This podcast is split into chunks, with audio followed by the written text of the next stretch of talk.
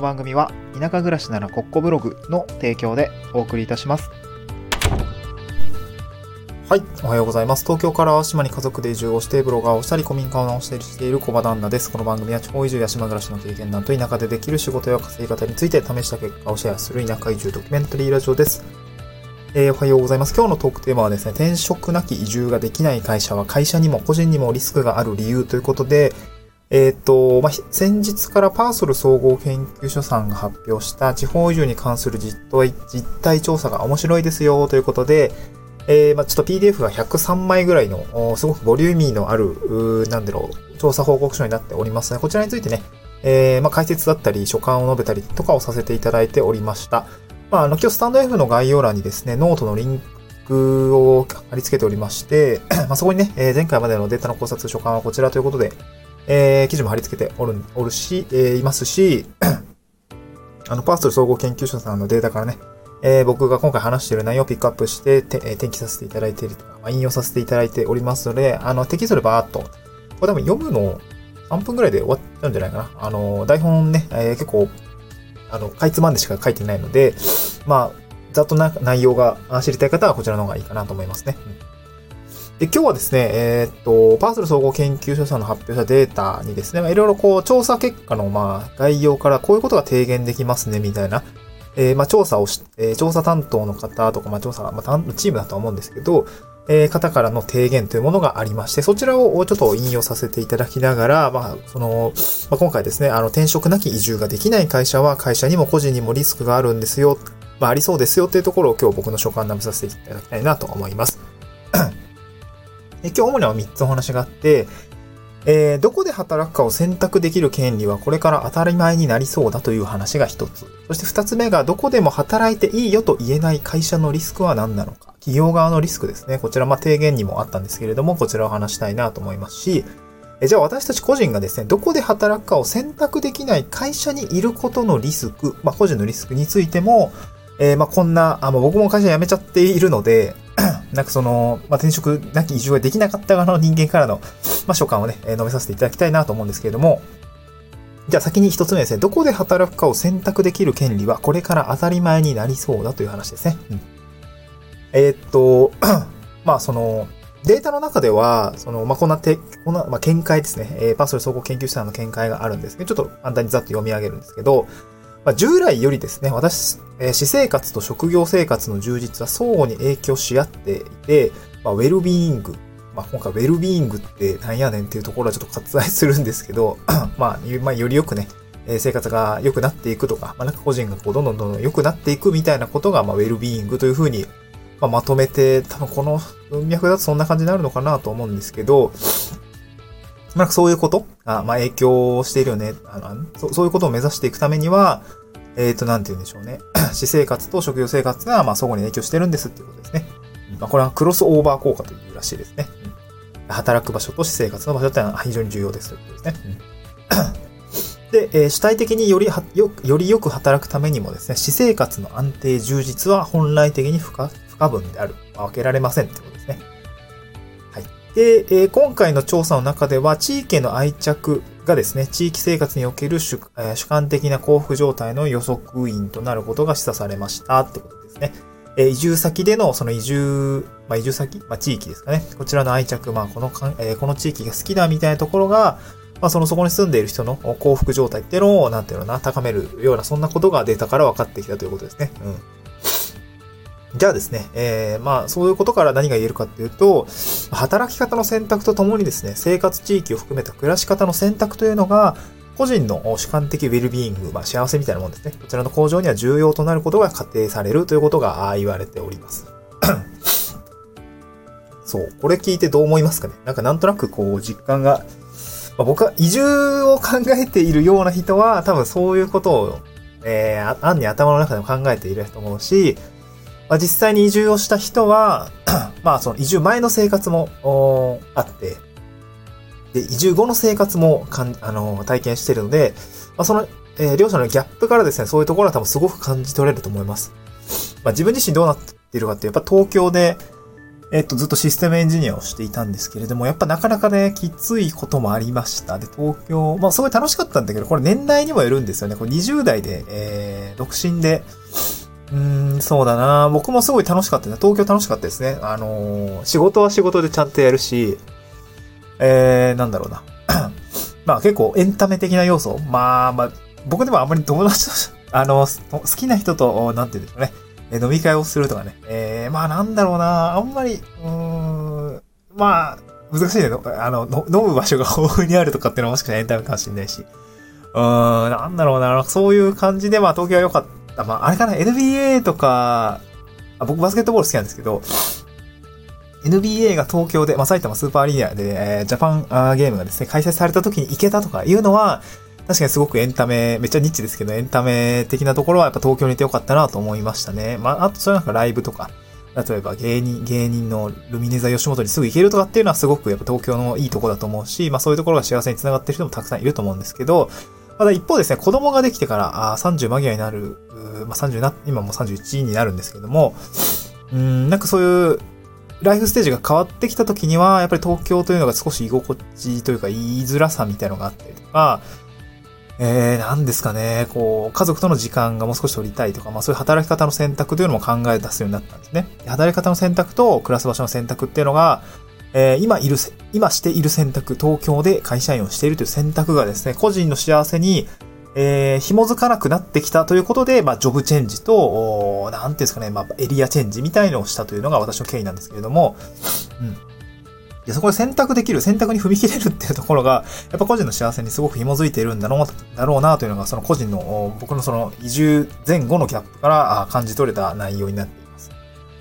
えっ、ー、と、ちょっと自分語り長くなっちゃったんですけど、まあ、どこで働くかを選択できる権利というのはですね、これから多分当たり前になってくるんだろうなというのが、この、まあ、データから見るのと、あの、提言の中からも汲み取れるかなと思いますね。うん。だから最近、転、あの、転職なき移住とか語られてると思うんですけど、まあ、そういうね、えものが広がっていくことによっても、それが当たり前になっていく。そういう感じの感じ、あの価値観みたいなのが当たり前になっていく。えっと、働き方の選択をすることと、暮らし方の、暮らす場所の選択っていうのが個人の幸せにつながっているよね、みたいな、その、あの、世の中的な価値観っていうのが、まあ、浸透して、なんかその、そういう人が増えていく。周りにこう好きな場所で働いていて、なんか幸せそうに暮らしているなみたいな人を見ると、多分それが当たり前になっていくのかもしれないなというところはすごく個人的には思っていたので、このどこで働くか選択できる権利というのは、これから当たり前になるんだろうなというところを感じた次第でございますね。うん。まあ、これがまず一旦その、パーソルさんの提言から、あ提言と僕のえー、経験から感じた、感じた価値観ですね。うん。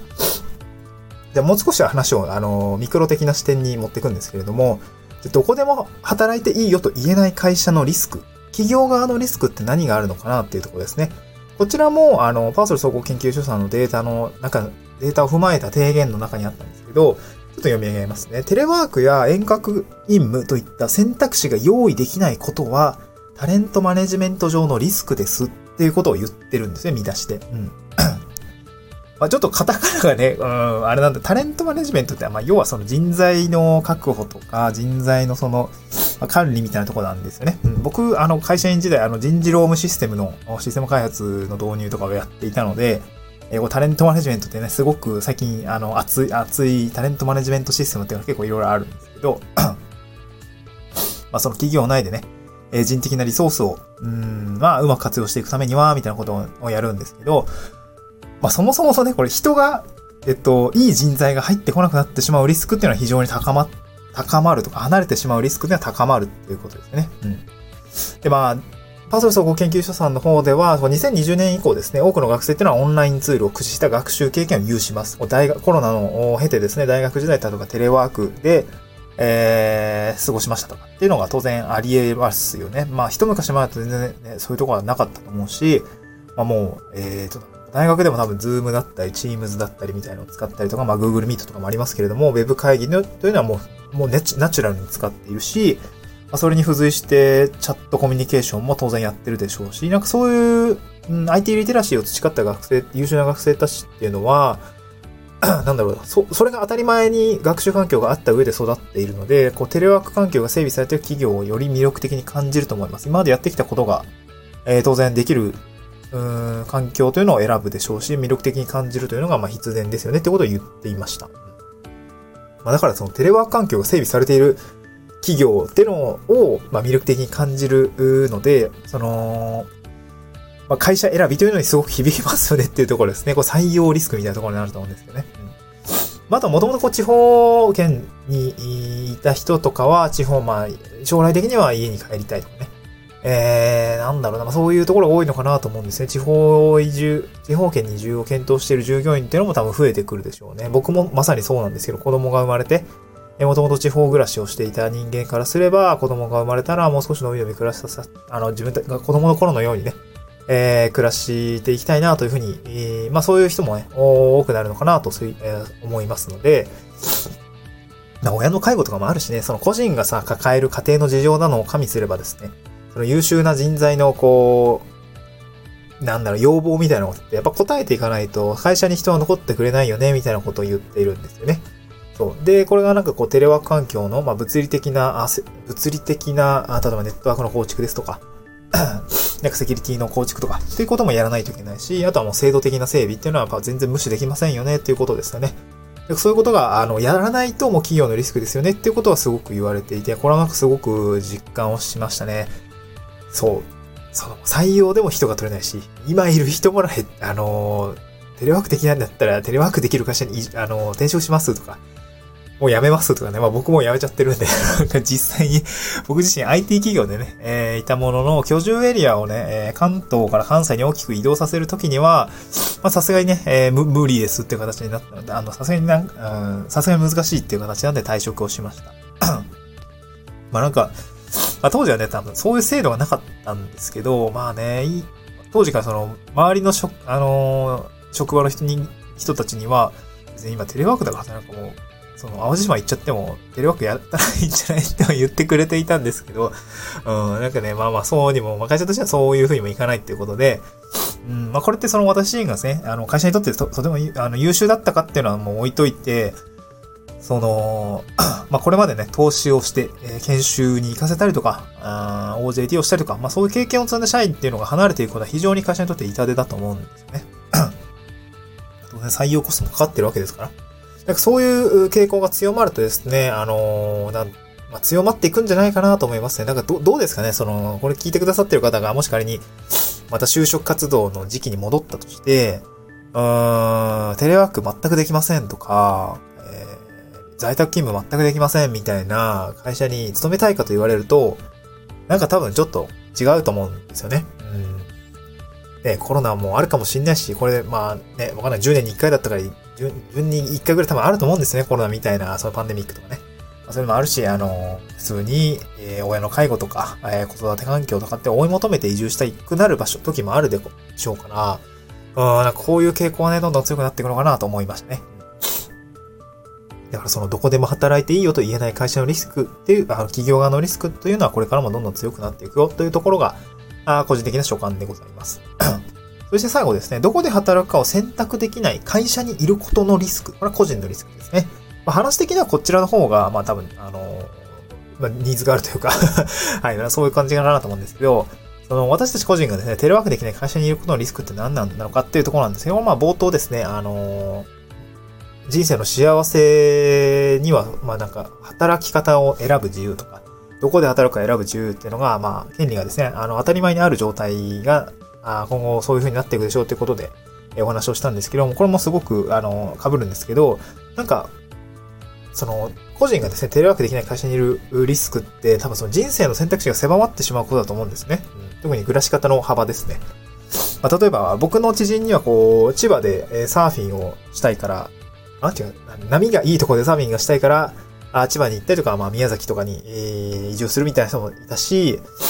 あとなんだろうな。えー、っと、まあまあ、シンプルにこう、東京での暮らし、あのコロナの経験をして、ずっと家にこもっていて、もうしんどいと。なんかそれ、もうしんどいんだと。独身だし、人、なんか人と喋る機会もめっきり減っちゃって、あなんかキャンプもしたいし、みたいな感じで、で、宮崎、あの、また宮崎なんですけど、また宮、後輩くんがね、あの、宮崎に移住したんですけど、なんかそういうことをね、求めて移住した人もいるから、まあ僕もそうなんですけどね、こう趣味とかね、日頃触れる環境っていうところですね。これは子育ての教育環境だったりとか、えー、まあ農業ですよね。えー、経験できる環境というのが選べないのは非常にリスクだなというか、まあ、幸せになる要因っていうのが選べないリスクっていうふうに僕は感じていますね。そう、もう暮らし方を選ぶ自由が、あなんか当たり前にある時代になっていくのかなというふうに感じましたね。こう移住できない会社を選ぶっていうことは、まあ、移住できない会社を選ぶっていうか、その、テレワークとかね、そう、まあ、そういうのを全部、全部含めて、こう、移住できない会社を選ぶっていうのは、こう、人生の選択肢を、なんか狭めてしまうのかなというふうに、えー、なんか実際に会社を辞めてみた、私の立場としてはすごく思いますので、なんかそういうところがリスクとしてあるんじゃないかなということを感じました。まあ、転職を考えているとか、えー、大学生だった就職活動ですね。まあ、最近その淡路島にね、めちゃくちゃね、こう、淡路ラボっていう団体があるんですけど、あの、インターンでね、あの、なんていうのかな。あの、ほ、淡路島当該からの学生を、あの、受け入れて、えー、島内の会社のマッチングをしてインターンをしてもらうっていうところの学生さんとね、よくあの、お会いをしてお話をいろいろするんですけど、やっぱり皆さんね、困ってる、困ってるっていうか、大学、まだね、6回しか、あ、大学3年生？あ？大学3年生か大学3年生ぐらいの子だった、あの、いたんですけど、どこの大学、ど、どうしてだったっけ？えー、この前、あった学生さんは立教大学の子だったんですけど、九州大か、九州大の子とかは、もうなんか大学6回しか行ってないんですよねって言って、いや、マジっすか、めちゃめちゃかわいそうやんとか思いながらね。まあだからなんかそういう状況を踏まえて、なんていうのかな、こう、いろんな経験をしたいと。もっと貪欲に経験したいんです、みたいな ことを言ってて、いや、意識高い学生はすごいなと思いながらね、なんていうのかな、そう、そういう、こう、経験を求めている人。で、そういう、そのこと、そういったこと、子たちが、えー、多分ね、えー、なんだろう会社を選ぶときには、多分そういう、そのテレワークの経験とかって当然生きてくるし、やっぱテレワークできる会社を多分選ぶと思うんですね。個人的には。あの、まあ、よっぽどのなんかやりたいことがある会社がない、ない限りはね。僕だったらもう迷わず テレワークできる会社を選ぶんで。なんかそういうところが、あの、今後当たり前になってくるのかなというふうに思いましたね。まあ、もし自分が会社を選ぶなら、会社をもし作るのであれば、絶対そういう風にしようと思いましたね。まだ 会社作る予定はないんですけどね。はい、そんな感じでございます。ちょっとなんか、取り留めのない話になってしまいましたけれども、はい、そんな感じでございますね。まあちょっと、パーソル総合研究所のデータ分析についてこちらで以上になるかなと思いますね。まあ、明日以降は、またね、自分の経験とか、あのー、ちょっと明日は、その、農業のね、また面白い話を聞いたので、その話をしたいかなと思います。また次回の収録でお会いしましょう。バイバイ。